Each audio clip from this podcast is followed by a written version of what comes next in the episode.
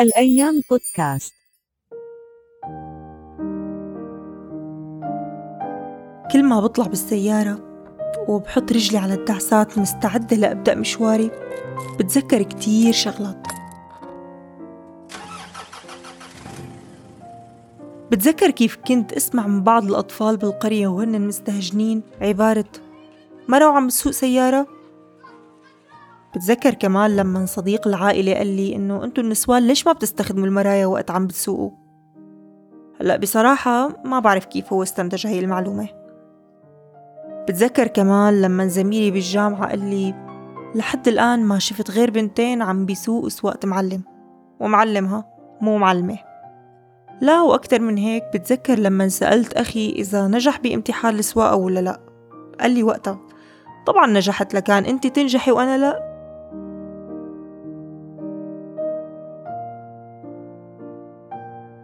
بالمقابل كتير هي المرات اللي سمعت فيها أو سمعت فيها أي امرأة عملت عمل طبيعي لكن غير مألوف اجتماعيا بلقب أنت أخت رجال.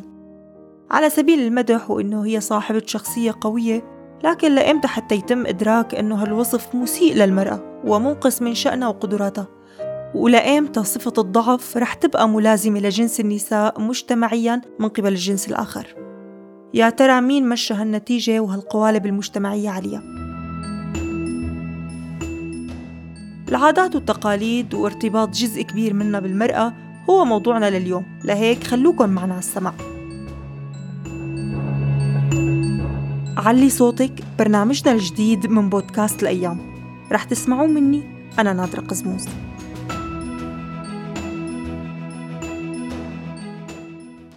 العادات ومن اسمها هي نمط من السلوك أو التصرف أو حتى الكلام. بيعتاد الناس على تكراره مرات كتيرة بحياته اليومية حتى تصير عادة مألوفة. والعادات غالبا تقتبس ضمن الجيل الواحد مثل عادة الاحتفال بالكشف عن جنس المولود اللي دارجة حاليا. أما التقليد فهو ممتد عبر التاريخ بمدة أطول ومعناه أنه يقلد جيل أساليب الجيل اللي سبقه. وبيتم تلقينه للأطفال منذ الصغر مثل تناول بعض المجتمعات للأكل بالأيدي وتقاليد الزواج والمناسبات الاجتماعية وحتى نمط اللباس. وضع المرأة المتدني بسبب النظام الأبوي القائم على السلطة والخضوع بمجتمعاتنا اللي أدى بدوره لاستبعادها عن أي نشاط فاعل لها ولمجتمعها وعدم استقلال المرأة ماديا اللي كان عقبة كبيرة للتخلص من استغلال حاجاتها وبالإضافة لغياب العدل والمساواة بكيان الدولة الاستبدادية على كافة الصعود كله كان له تأثير على خضوع المرأة وتبعيتها للرجل. مثلا منلاحظ بمجتمعاتنا التركيز على أن الفتاة هي شرف متنقل يجب الحفاظ عليه بشتى الوسائل. كما أنه تم تعزيز شغفها بمحاولة إظهار أنوثتها يعني كل ما كنت رقيقة وضعيفة أكثر كنت أنثى أكثر. لهيك الرقة والأنوثة المفرطة المطلوبة في مجتمعاتنا أدت إلى تنميط الفتاة المتعلمة الناجية من فرص الزواج المبكر. فصارت بعض الأفرع العلمية ذات طابع أنثوي وبعضها الآخر ذات طابع ذكوري. هالشي جعل عند بعض الفتيات هاجس التفكير بشتى الوسائل للحصول على مقعد بالكليات اللي اتسمت بالطابع الأنثوي مثل كلية الصيدلة وكلية التربية وغيرها. طبعا اختيار بعض البنات لهالكليات كان لأسباب متعددة وهي سهولة العمل بعد التخرج وإيجاد الزوج المناسب. بالمقابل منلاقي الفتيات اللي اختاروا كلية الهندسة المدني أو الميكانيك أو الكهرباء لشغفهم ورغبتهم بالمجال أو حتى رغبة منهم بكسر النمطية يسألوا بشكل متكرر عن عملهم بالمستقبل وهل رح يلاقوا فرصهم بهالمهنة المسيطر عليها الرجال؟ وغير هيك ظهر بالآونة الأخيرة مفهوم الجمال اللي قدروا يربطوه بالكليات ذات الطابع الأنثوي لإظهار رقة الفتاة وجمالها. بينما تلقب فتاة كلية الهندسة ذات الطابع الذكوري بمسترجلة وأبو علي وجعفر وغيرها. خلونا نفحص بشكل أدق ارتباط العادات والتقاليد بالفتاة بكل مراحل حياتها بداية من فترة حمل الأم بالفتاة على وجه التحديد. فمثلا عند بعض العائلات يتم التشاؤم بمجرد سماع حمل المرأة بالفتاة وبتبدأ حالة عظيمة من المواساة للأم وكأنه حامل بمخلوق فضائي لا يمت للجنس البشري بصلة. لا وكمان في فئة من الرجال بتستهجن الموضوع وبترفضه وللأسف أحيانا بتوصل للطلاق أو التعدد بالزواج أو الاستمرار بالإنجاب حتى يتم إنجاب الذكر. مع العلم طبيا أن الرجل هو المسؤول الأول عن تحديد الجنس. لما بتخلق البنت على هالعالم العظيم بتبدأ هون مرحلة تنميطها من عمر صغير مثل لا تلعبي بهاللعبة هي للصبيان. وإذا لعبت بالحارة مع الصبيان بيقولوا لها حسن صبي ما عدا حكايات الأميرات اللي هدفها بالدرجة الأولى توجيه اهتمام الفتيات للحصول على الأمير والعريس المناسب كزوج في المستقبل.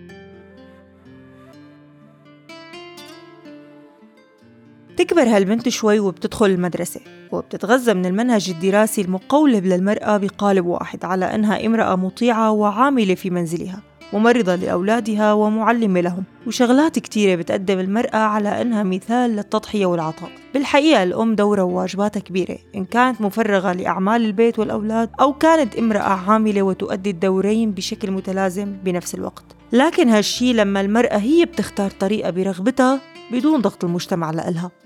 فبتكون نتيجة هالمناهج تكريس صورة نمطية للفتاة والصبي معا.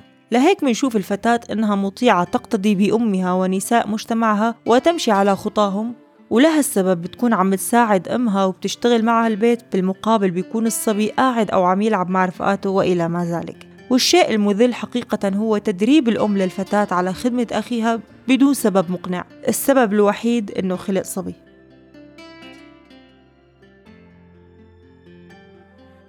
هالبنت صارت مراهقة وطبيعي جدا بهالفترة يصير تقلب هرموني اللي بيعمل تقلبات مزاجية وعاطفية مختلفة؟ وهالشي مشترك في الصبي والبنت على حد سواء. بهالمرحلة عادة بصير في تجارب عاطفية. من الممكن تكون فاشلة ومن الممكن تكون ناجحة. بغض النظر الأهم من هاد هو وجود فجوة بين الأهالي وبين أولادهم وعدم أخذ اضطراباتهم على محمل الجد. وأكثر من هيك البنت لو حبت قامت الدنيا ولم تقعد. وبيتم الحديث عن عرضها وشرفها ونعتها بالفلتانة وبدك تلوتي شرف العيلة وغيره وغيراته.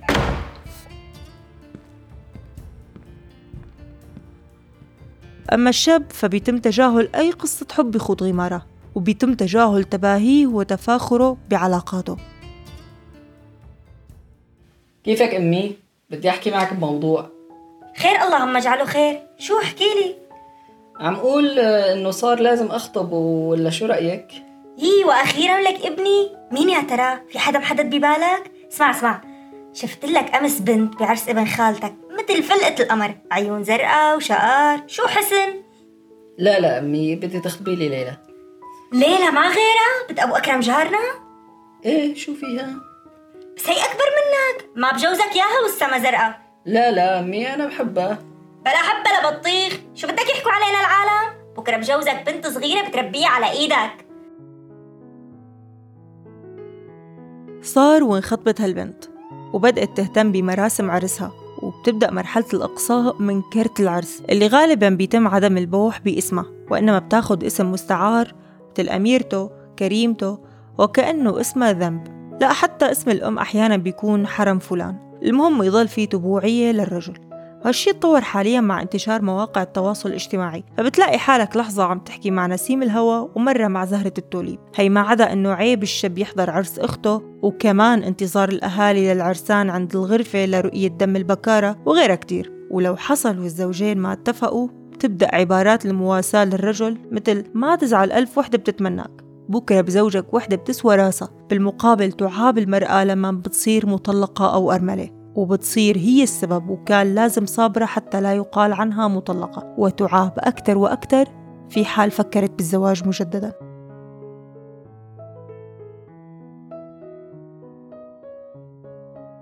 بعض العادات والتقاليد والعرف بتكون مجحفة بالحق المادي والمعنوي للفتاة وبتتجاوز النص الديني والقانوني. فمثلا جرت العادة عند بعض الناس حرمان الفتاة من حقها بالميراث من قبل أهلها. إما بالتراضي أو بالإكراه لاعتبارات كتيرة. ولو لجأت للقانون غالبا رح تاخد القصة سنوات كتيرة مرهقة من الجانب النفسي ومن حيث التكاليف أيضا. وواحدة من العادات كمان أنه ببعض الدول لحد هاللحظة بيتم تطبيق عادة ختان الإناث المؤذية والمدمرة لحياة الفتاة نفسيا وجسديا. للحديث عن هالموضوع أكثر قدرنا نتواصل مع الحقوقي سيد جلال الأحمد وسألناه عن رأيه حول أسباب تمسك الناس بالعادات والتقاليد فكان جوابه لنا إيه، العادات والتقاليد هي ما اعتاد الناس على القيام به والالتزام به لفترة زمنية وبالتالي إيه، التمسك بهذه العادات وهذه القواعد المحلية العرفية هو لأنها آه، تحكم الكثير من تفاصيل حياة الناس. فالتمسك بها هو آه، لتيسير حياة الناس ولتنظيمها أكثر. خاصة عندما يتعرض هذا المجتمع أو أي مجتمع لحالة من من الصدمات مثلا حروب كوارث طبيعية تؤدي إلى غياب القوانين والتشريعات إلى غياب المحاكم آه، إلى غياب إلى غياب منظومة العدالة عموما. فيكون الالتصاق والاقتراب أكثر إلى العادات والأعراف المحلية اللي تساهم بتنظيم حياة الناس ومساعدتهم على اجتياز أو التعامل مع النزاعات التعامل مع المشكلات اللي ممكن تواجههم. بعض الفتيات بمجتمعنا كانوا عم يعيشوا حالة من الاغتراب. هي فرد من العائلة لكن فرد ناقص عن الرجال. شو أسباب هالنقص بقيمة الفتاة بمجتمعنا ومن وين إجا هذا الاغتراب حسب رأي السيد جلال؟ الموروث الثقافي في مجتمعنا يعطي الدور الأساسي للرجل. هناك دور للمرأة. أعتقد أن هذا الدور ليس دورا آه ثانويا. هو دور أساسي ولكن ليس دور مباشر وظاهر. للمرأة في أسرنا في مجتمعنا آه، دور فعال في العديد من المواضيع خصوصا فيما يتعلق في بإدارة شؤون الأسرة. ولكن هذا الدور مع ذلك هو ناقص. يعني هناك العديد من المواضيع التي يحتكر الرجل اتخاذ القرار فيها والتصرف فيها. إذا نستطيع أن نقول أن دور المرأة آه، آه، الفعال هو يقتصر آه، على داخل شؤون الأسرة ولكنه أيضا يشوبه النقص. خارج المنزل دور المرأة ما زال يعتريه الكثير من العيوب الحقيقة وتواجه المرأة الكثير الكثير من التحديات المحلية نتيجة هذه الأعراف والتي تجعل دورها يكاد يكون خارج المنزل غير موجود. الإرث حق للمرأة والرجل شرعا وقانونا. ليه النساء وخاصة في الريف يتم حرمانهم من هذا الحق؟ وشو دور القانون هون؟ وهل للعادات والتقاليد دور بهذا الشيء؟ بالنسبة للميراث فالأعراف المحلية تلعب الدور الوحيد والأساسي في حرمان المرأة من هذا الحق حتى يعني نناقش عادة نتحدث عن حقوق الإنسان وهناك نوع من التخوف في التعامل في العديد مع العديد من حقوق الإنسان لأنها قد تخالف أو تصطدم مع مبادئ دينية، ولكن عندما نطرح حق المرأة في الميراث فإن الأعراف المحلية تخالف أيضا مبادئ دينية لأن أيضا الشريعة الإسلامية أقرت للمرأة حق المرأة في الميراث والقوانين أقرت حق المرأة في الميراث. إذا على المرأة أن تناضل الحقيقة ومنظمات المجتمع المدني أن لترسيخ هذا الحق والمطالبة به وانتزاعه رغما عن الأعراف خصوصا ما يحدث في سوريا يعني نرى تماما أن للمرأة هذا الدور الأساسي والفعال وبالتالي هي تتحمل ما يتحمله الرجل ويجب أن تتمتع بالحقوق الكاملة ومنها حقها في الميراث مثلها مثل الرجل. أما بالنسبة لنصيحة السيد جلال الأحمد لكل امرأة حتى تبادر بتغيير أي فعل مغلوط بحقها بالمجتمع وتبدأ فعليا بعملية التغيير فكانت التالي.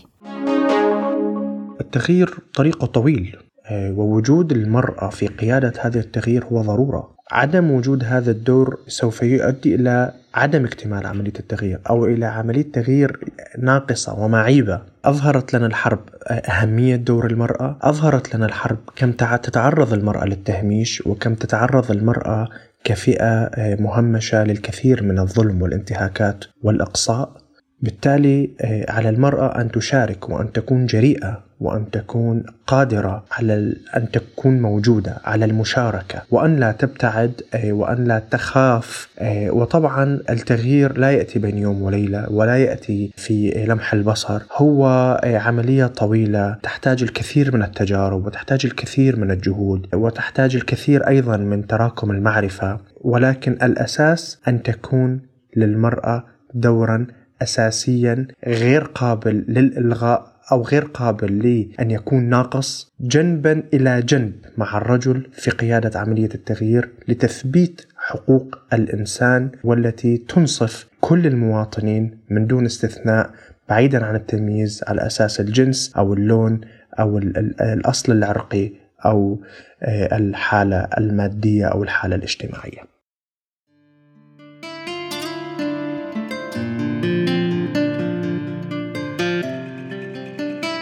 تعرفوا وين الطامة الكبرى؟ الطامة الكبرى لما بتترسخ العادات بأمثال شعبية تحط من قيمة المرأة وبتكرس النظرة الدونية لها لا وكمان بتعتبر المرأة عار وهم من ولادتها لحتى انتهاء أجلها بعض من هاي الأمثال هم البنات للممات البنت بتجيب العار والمعيار وبتدخل العدوى على الدار المرأة لو راحت على المريخ آخرتها للطبيخ اقطاع راس القط من ليلة العرس إن مات أخوك انكسر ظهرك وإن ماتت أختك انستر عرضك وغيرها كتير.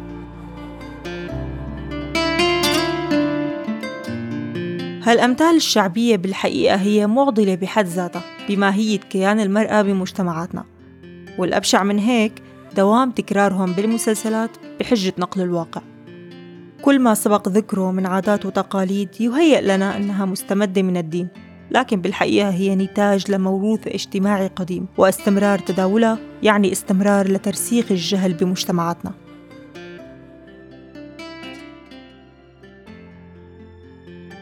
التغيير بكل المواضيع بيبدأ من تقدير الذات واحترامها وإطلاق مكامن القوة فيها على هالعالم. لهيك ما تقبلي بأي قالب مجتمعي وفكري كتير قبل ما تتبنيه وتربي بنتك عليه. بالأصل أنت خلقتي قوية. ولتكوني قوية وقالبة للموازين على هي الأرض.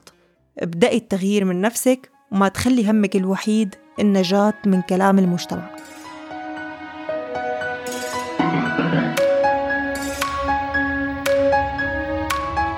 كنت معكم أنا نادرة قزموز من برنامج علي صوتك من بودكاست الأيام وطبعا خلونا نشكر ضيفنا الحقوقي السيد جلال الأحمد بالإضافة لزميلتنا كفاح من فريق الإعداد وزميلنا هاني بالإخراج الصوتي. ناطرينكم تسمعونا بالحلقات الجاية لكم مني كل الود.